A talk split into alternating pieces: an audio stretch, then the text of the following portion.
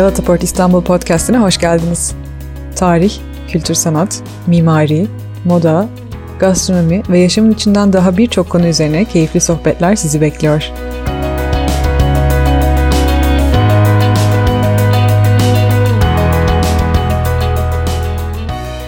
Herkese merhaba. Galata Port İstanbul Podcast serimize tekrar hoş geldiniz. Ben Bora Hoşver. Bildiğiniz gibi podcastlerimizin başlangıcında ilginç ve yeni şeylerden bahsetmeye çalışıyoruz. Çoğu zaman orada olduğunu bildiğimiz ama fark etmediğimiz yerler oluyor. Ama bugün hiç fark etmediğimiz bir yer çünkü henüz açılmadı. Burası Galata Port İstanbul'da dünyanın ilk yeraltı kruvaziyer terminalinden bahsedeceğim. Dünyada ilk kez uygulanan bir kapak sistemiyle İstanbul Boğazı'nda gümrüklü alanı gümrüksüz alandan ayırdık. Gemi yanaştığında kapaklar dik duruma geliyor ve böylelikle yolcular günlük hayatı etkilemeden yer altına iniyorlar ve bütün işlemlerini orada tamamlıyorlar. 29 bin metrekarelik eski halinin yaklaşık 4 katı büyüklüğünde terminalin tüm yolcu ve bagaj operasyonları yer altında kusursuz bir şekilde işleyecek. Pasaport kontrolü, gümrük prosedürleri, taksi, minibüs, tur otobüsü gibi araç trafiği deniz seviyesinin altında çözülecek. Böylece yer üstünde Galata Port ziyaretçileri deniz manzarasının keyfini doyasıya çıkarması sağlanacak. Tüm bu sistemin kurgulanmasında tasarım ve teknoloji pek tabii en önemli rolü üstleniyor. Gelelim hazır tasarım ve teknoloji demişken bugünün konusuna. Bugün Galata Port İstanbul'un ilham kültürü etrafında girişimcilikten, teknokentten ve startup ekosistemlerinden konuşacağız. Bunlar oldukça gündemde, sürekli duyduğumuz kelimeler ve tabii ki de ilginç konular. Malum herkes girişimcilik peşinde neredeyse. Herkes bir yerden başlamak istiyor ama bazen belki de çoğu zaman nereden ve nasıl başlanacağını ve nasıl devam edeceğini bilemiyor. İşte bugünkü konuğumuz da bizi bu konularda keyifli bir sohbet eşliğinde aydınlatacağını düşünüyoruz. Sohbetimiz bittiğinde uzundur moda olan pek çok kavram hakkında daha detaylı bilgi sahibi olacağımızdan şüphemiz yok. Bugünkü konuğumuz Bilişim Vadisi Tasarım Kümelenmesi Merkezi Direktörü ve Genel Müdür Serdar İbrahimcioğlu'nun danışmanı Doktor Pınar Sipahi. Pınar Hocam hoş geldin. Hoş bulduk. Merhaba. Nasılsın? Çok iyiyim. Siz nasılsınız? Bizler deyiz. Görüşmeyeli ne kadar oldu, aylar oldu görüşmeyeli ama tekrar bizi sıcak ve hızlı bir yaz bekliyor. Kesinlikle. Görüşemiyoruz. Pandemiden dolayı da görüşemiyoruz tabii ama bunu ayda bir en az görüşüyoruzdur diye düşünebiliriz. En azından telefonla sürekli irtibattayız. Seni kısa zamanda Galata Port İstanbul'a bekliyoruz. Bizim de sözümüz var. Bilişim Vadisi'ne geleceğiz. Hazırsam başlayalım ufak tefek sorularla sonra konuyu daha da genişletiriz. Senin hakkında bir araştırma yaptık. Zaten her yerde var. Ben bir girizgahı yapacağım. Mimarlık alanında lisans, yüksek lisans ve doktora eğitimini Yıldız Teknik Üniversitesi'nde, tasarım alanında yaptığın doktoranın bir yılında İtalya Bologna Üniversitesi'nde tamamladın. Kamusal alan tasarımları, mimarlığın sosyal boyutu ve sinerji senin konularını anladığımız kadarıyla. Ama Pınar hocamız kariyer yolculuğunu bir de senden dinlemek isteriz. Neler yaptın? Nasıl geldin bu seviyelere? Güzel. Senden duymak ayrıca mutlu etti aslında. Tüm eğitimimi aslında neredeyse tamamını Yıldız Teknik Üniversitesi'nde başladım ve tamamladım diyebiliriz. Hayatımın en büyük, en güzel kararıdır Erasmus'la İtalya'ya gitmek. Bir senemi orada geçirmek. Çünkü özellikle tasarım alanında muhakkak görgüyü, bilgiyi arttırmak için gezmek gerekiyor. Ben hep öğrencime şunu söylüyorum aslında. Eğer biz bir, ben onlara mimarlık makinesi diyorum aslında, tasarımcı makinesi diyebiliriz. Nasıl çalıştığımızı düşünecek olursak, ham maddeyi gözden veriyoruz, elimizden dökülüyor, zihnimizden dökülüyor gibi. Dolayısıyla benim için bütün bu kariyer aşamalarının en önemlisi İtalya'ya gitmek oldu tabii ki. O anlamda bütün öğrencilerimi de hep destekliyorum. Senin söylediğin gibi neredeyse 25 yıldır Yıldız Teknik Üniversitesi'ndeyim. Bir sürede Yıldız Teknopark'ta çalıştım hayatıma girişimcilik konusunun nasıl girdiğini de belki ikinci soruda anlatabilirim. Yo yo yo girebilirsin tam yeri gelmişti. Şimdi girişimcilik meselesi hakikaten aslında bilmeden çok hissetmekle alakalı bir konu. Çünkü hissettiğiniz zaman aslında her konu gibi konuyu daha çok sahipleniyorsunuz. Yani bir şey bilirsiniz ama bildiğiniz zaman sahiplenmekten çok o konuyla ilgili hissiyatınız varsa daha sahip çıkarsınız ve bedeninizi, ruhunuzu tamamen ona bağışlayabilirsiniz. teslim edersiniz. Evet. Şimdi mesela benim girişimcilik öyküm, ben de bir girişimciyim kendi çapımda.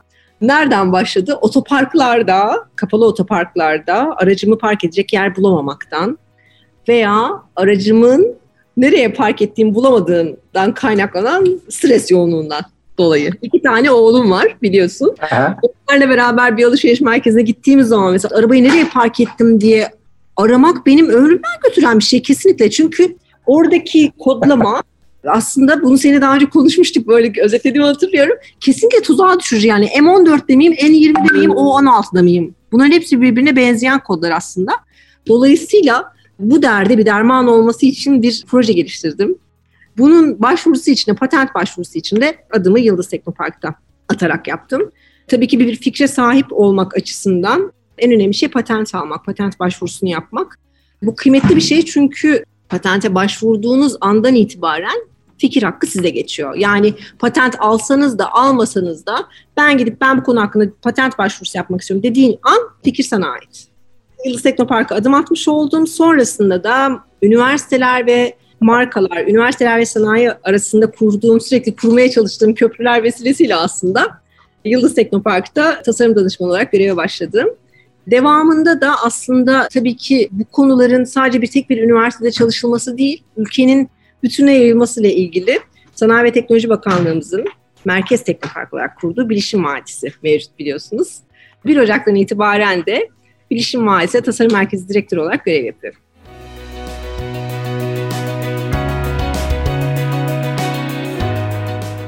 Şu ana kadar yaptıkların kadarını yapsan dahi önün çok açık. Bu çok net görülüyor. Teknopark, Teknopark diyorsun. Şimdi dinleyicilerimizin pek çoğu Teknopark'ı biliyor ama şimdi Teknoparklar inovasyon ve rekabetçilik kültürünü destekleyerek aslında toplumun topyekün zenginliğini arttırmakta büyük bir paya sahip. Böyle tanımlanabilir. Yeni fikirlerin değer oluşturan çıktılara dönüşme sürecinde bir işbirliği merkezi haline geliyor. Bu anlamda Teknopark, Yıldız Teknik Üniversitesi Teknopark'ta sanırım 2003 yılında kuruldu ve ülkemizdeki ARGE çalışmalarında da çok önemli bir rol üstleniyor.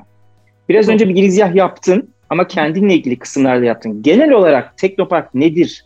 Nasıl projeler üretilir? Ülkemizdeki Teknopark ekosistemleriyle yurt dışını kıyaslarsak çok mu üzülmeli biz? Yoksa umutlanmalı mıyız?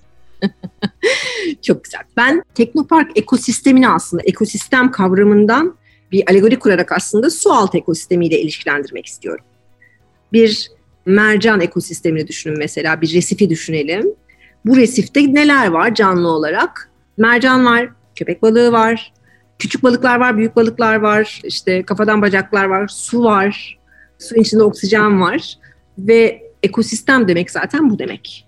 Birbirinden farklı canlı türlerinin yaşamlarına mutual bir şekilde destek olduğu, işte bir arada yaşamalarına ortam sunan bir sistemden bahsediyoruz, ekosistem ekosistem dediğimiz şey Teknopark bünyesinde de aslında bu anlamı tamamen karşılıyor. Burada şu an mesela Türkiye'de 87 tane aktif teknopark var. 87 teknoparkın içinde 6900 küsür tane şirket mevcut. Bu ekosistemin içinde bulunan şirketlerin tabii ki uzunca bir süredir, kısa bir süre öncesine kadar tamamı teknoloji ve yazılım şirketlerinden oluşuyordu. Ama bu şirketlerin hani aynı çatı altında toplanmak istenmesinin nedeni işbirliklerinin artmasının teşviği. Yani aynı mekanda toplandığınız zaman bir kahve molasında bile bir konuyu üretebiliyorsunuz. İşte sürekli bir aradalık, aynı imkanları paylaşma bu üretimin artmasını sağlıyor. Zaten Google ve Amazon'daki ve benzer bütün firmalarda da pek çok ortak yön var ama o kolektif bilincin ya da problem çözmenin yer aldığı o kahve, çay molaları en önemli yerleri onu yapıyorlar. Yani ofisteki oturma yerlerinden ziyade birlikte o anı paylaşabildiğin bir öğle arasında bir akşam üstüne bir çayı paylaştığın yeri hep diyorlar ki teknoparklarda buna en çok namzet yerler zaten. Kesinlikle.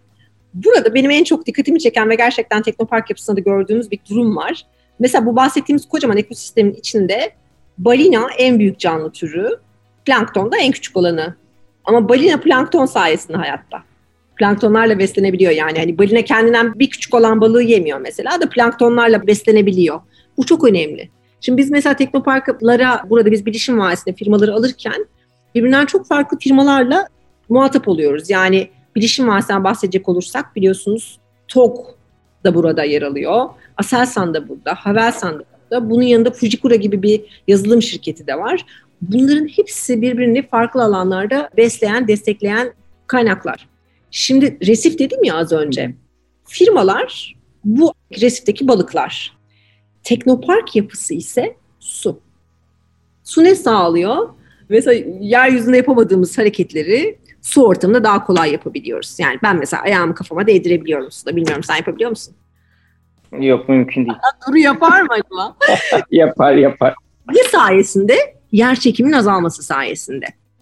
Türkiye'deki aslında bütün dünyada iş yapmanın, bir şirket kurmanın en büyük ağırlığı aslında ödenen vergiler, işte bütün prosedür boyunca en çok vergisel anlamda ağırlık taşıdığımız için teknopark ekosistemine dahil olduğunuz zaman işte bu yüklerin azaldığını söyleyebiliyoruz. Teknoparkı bir ortam olarak tanımlıyorsun o zaman. Ortam yani burada o yüklerinizden kurtulmuş oluyorsunuz. Kurtulmuş demeyelim de yükleriniz azalmış oluyor diyelim. Tabii Teknopark deyince de bütün bu kavramları günlük yaşamda pek konuşmuyoruz. Bizim konuştuğumuz şey girişimci, exit stratejisi, yaptın mı, parayı buldun mu şeklinde herkes bir girişimcidir. Çıkıyor sen de başlamışsın zaten macerana.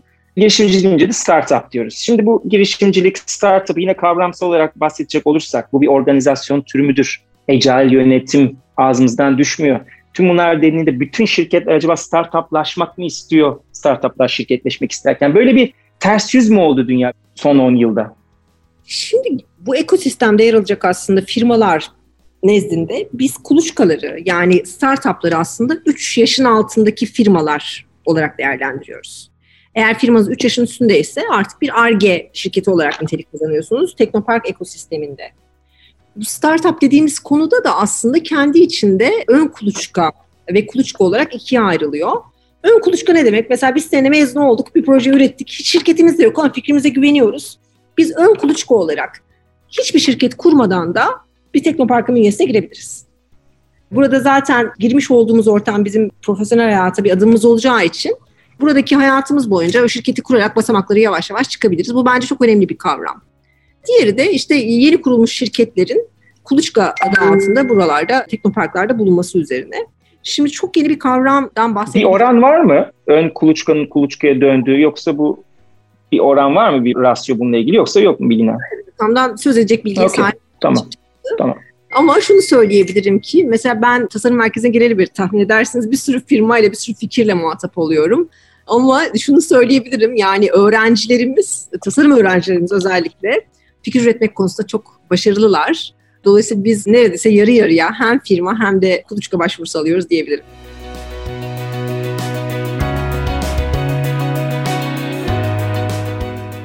Herhalde şu ana kadar kaç fikir dinledin dersem birkaç yüzü geçmiştir. Hatta bin diyeceğim ama olmamıştır herhalde o kadar. Olmamış olabilir ama yüzlerce olabilir gerçekten.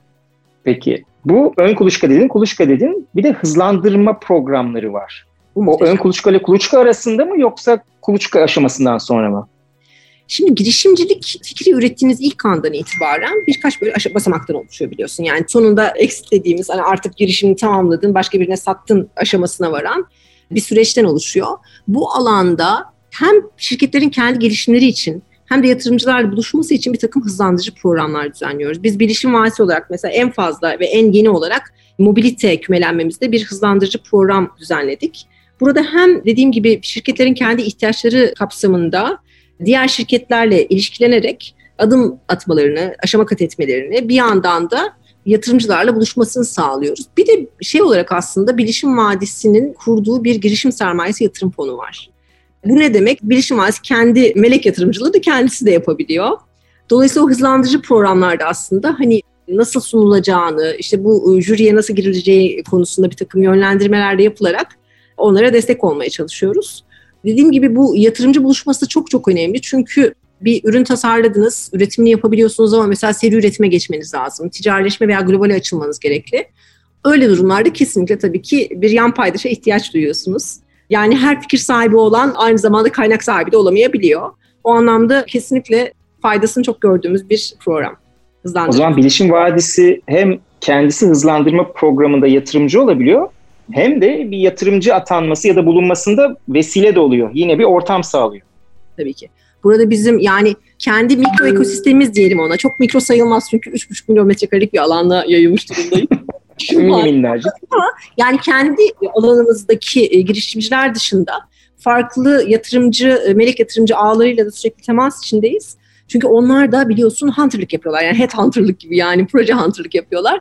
İnsanlar çünkü artık biliyoruz ki işte paralarını dolara yatırmak, altına yatırmak gibi şeylerin ötesinde girişime yatırdıkları zaman çok daha fazla para kazanabildiklerini gördüler ve çok hareketli bir alan olmaya devam ediyor. Bir teknopark bir diğerinden Mindhunter fikir çalıyor demeyelim de transfer edebiliyor mu?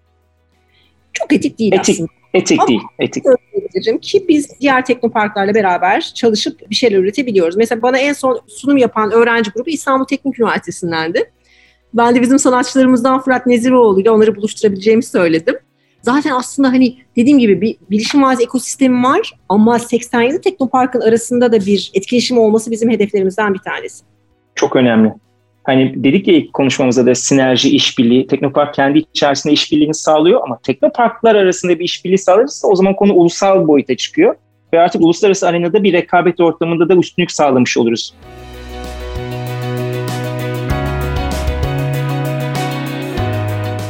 Peki biraz da senin İtalyan Design Days, İtalyan tasarım günlerine gelelim. Geçtiğimiz yıl dijital olarak Galata İstanbul sponsorluğunda gerçekleştirmiştik İtalyan tasarım günlerini.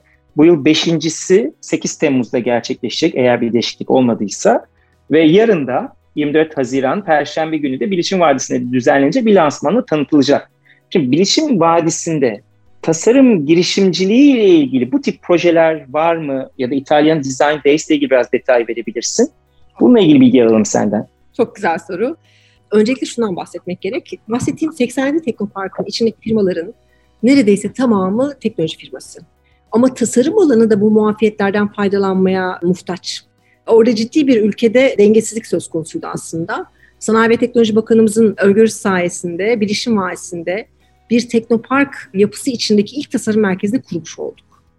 Dolayısıyla artık tasarım projeleri de tıpkı teknoloji firmaları gibi muafiyetlerden faydalanabilecekler. Tasarım kümelenme merkezi dedik adına çünkü içinde tasarımın her alanı ile ilgili çalışma yapıyoruz.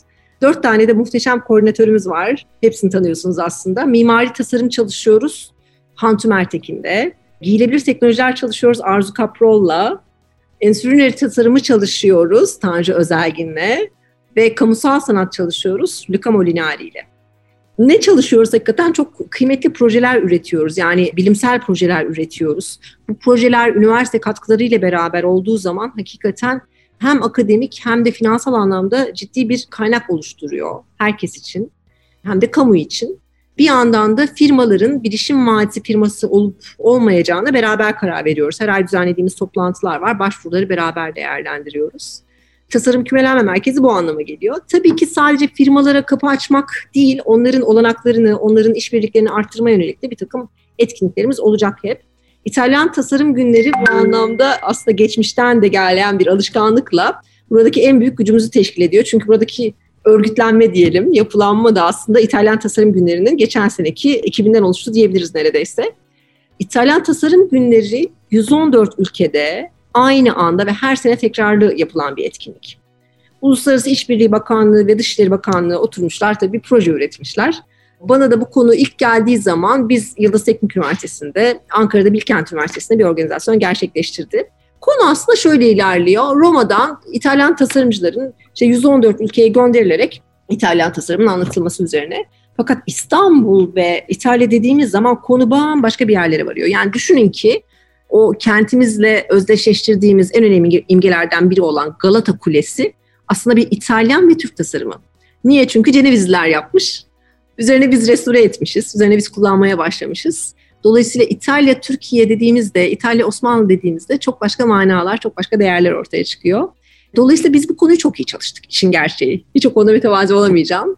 Ve o iyi çalışmamız sonrasında sevgili Büyükelçimiz Massimo yani beni davet etti makamına ve dedi ki bu konu artık elçilik himayesindedir ve senden bir ricam var dedi.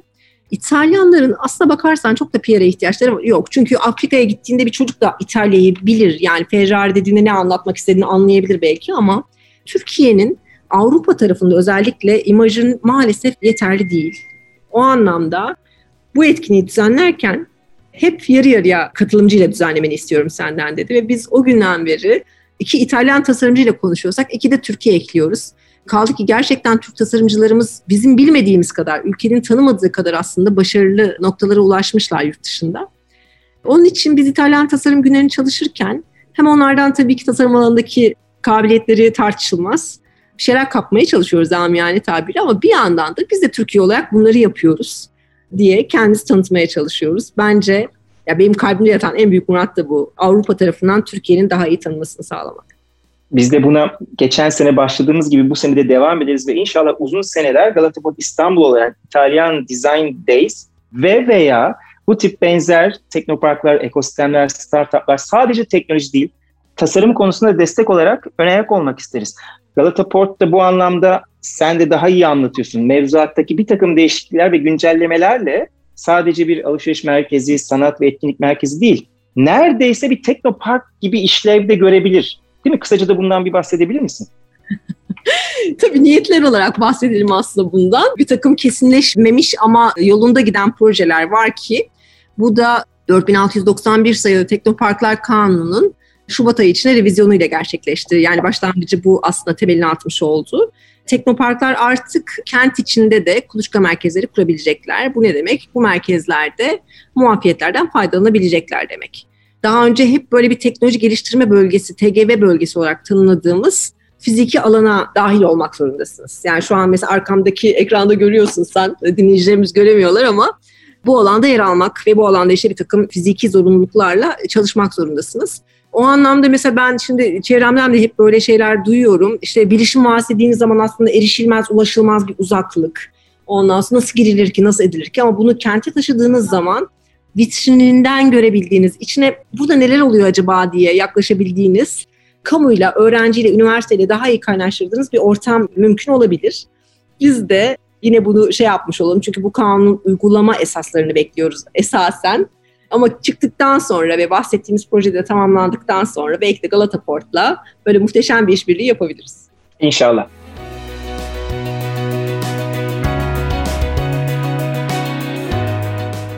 Biraz da senin o işinin keyifli ama pek zor olarak görünen jürilik kısmına gelelim. Sen If Design Talent 2021 yarışmasının bu seneki tasarım jürisindesin ve genç tasarımcı ve öğrencilerin projelerini değerlendireceksin. Jüri olmak, dinlemek, değerlendirmek, onlara feedback vermek. Biraz şu jürinin dünyasından bahseder misin? Kesinlikle. Birincisi çok zevkli. Çünkü özellikle uluslararası yarışmalar sırasında projeleri değerlendirmek kadar aslında diğer jüri üyeleriyle temas kurduğunuz için kendinize beslemiş oluyorsunuz. Yani proje bakmak zaten besliyor. Farklı yüzlerce fikirde beyinden çıkmış yüzlerce farklı fikri görüyorsunuz, bir zenginleşiyorsunuz. Bunu kişisel anlamda değerlendiriyorum. Bir yandan da diğer jüri üyelerinin yaklaşımını takip edebiliyorsunuz. Bence kişisel anlamda, bilişsel anlamda kesinlikle her jüri katılan herkesi başka bir seviyeye taşıyor. Onun dışında bir de adaletli olma durumu var mesela. Ben kendi adıma söyleyebilirim ki hakikaten bir en başta hepsine bakarım. Yani hiçbir zaman ilk bakışta bir projeyi değerlendirmem. Bir hepsini gözlemler. Ondan sonra onları böyle bir takım segmentlere ayırıp ondan sonra notlandırıyorum. Bu biraz tabii ki akademisyenliğin bizde de biliyorsun mimari eğitimde proje dersleri var ve hepsi jüriyle değerlendiriliyor. Yani totalde bir öğrenci mimarlık fakültesinde 8 tane jüriye giriyor yani 8 tane proje jürisi, final jürisine. Bir de ara jürileri katacak olursan yani neredeyse bir 30 jüri görmüş oluyor. Dolayısıyla bu alışkanlık da e, yardımcı oluyor diyebilirim. Kaldı ki zaten tasarım alanında hep bizim böyle kendimizi en iyi hissettiğimiz zamanlar hakikaten bu kıymetli projeleri değerlendirme anları yani jüriler çocukların ya da öğrencilerin en iyi hissettikleri anlar olmayabilir tabii bunlar. Küsenler de oluyordur. Katılıyorum çünkü şöyle ben öğrenci olarak da bunu yaşadım. Bu arada kariyer başlangıcı olarak şunu söyleyebilirim. Ben çok başarılı bir öğrenci değildim. Bunu belirtmekte fayda var. Çalışırım ama çok zeki kavrayıp böyle hızlandıramam kendimi. Onun için üç kere aldığım ders, dört kere de aldığım ders oldu. Ama öğrencilerime hep söylediğim şey var. Yani notlar tabii ki önemli, dersler önemli ama her zaman en önemlisi değil. En önemli olan şey mesleki etkinlikler, ders dışı mesleki etkinlikler. Çünkü bu sayede biz sektördeki öncülerle buluşabiliyoruz. Bu sayede onlarla etkileşim içine girebiliyoruz. Dolayısıyla jüriler kötü geçiyor olabilir. Dinleyen mimarlık öğrencilerimiz varsa ama yeter ki sizin etkinlikleriniz iyi geçsin. Süper. Cevaplar için çok teşekkürler. Çünkü müthiş bir yolculuk yaptık. Pınar Hocam şimdi de podcastimizin biraz oyuncaklı bölümüne başlıyoruz. Bir dakikada beş soru. Sana bir dakikada çok basit, kısa cümlelerle cevaplayacağım. Beş tane soru yönelteceğim. Hızlı hızlı senden cevaplar isteyeceğim. Hazırsan başlıyoruz. Üç kelimeyle Pınar Sipahi. kararlılık diyebiliriz, heyecan, ım, pozitiflik. Tamam. Peki bir girişimcinin sence sahip olması gereken üç özellik? Şimdi aynı özellikleri söylüyormuş. Geniş vizyon, interdisipliner çalışma alanına hakimiyet ve kararlılık. İkinciyi soracağım ama sürenden yememek için. Bu hiç tutmaz dediğim bir fikir. Yüzlerce fikir dinliyorum. Bunu bir önceki kısımda da söyledik.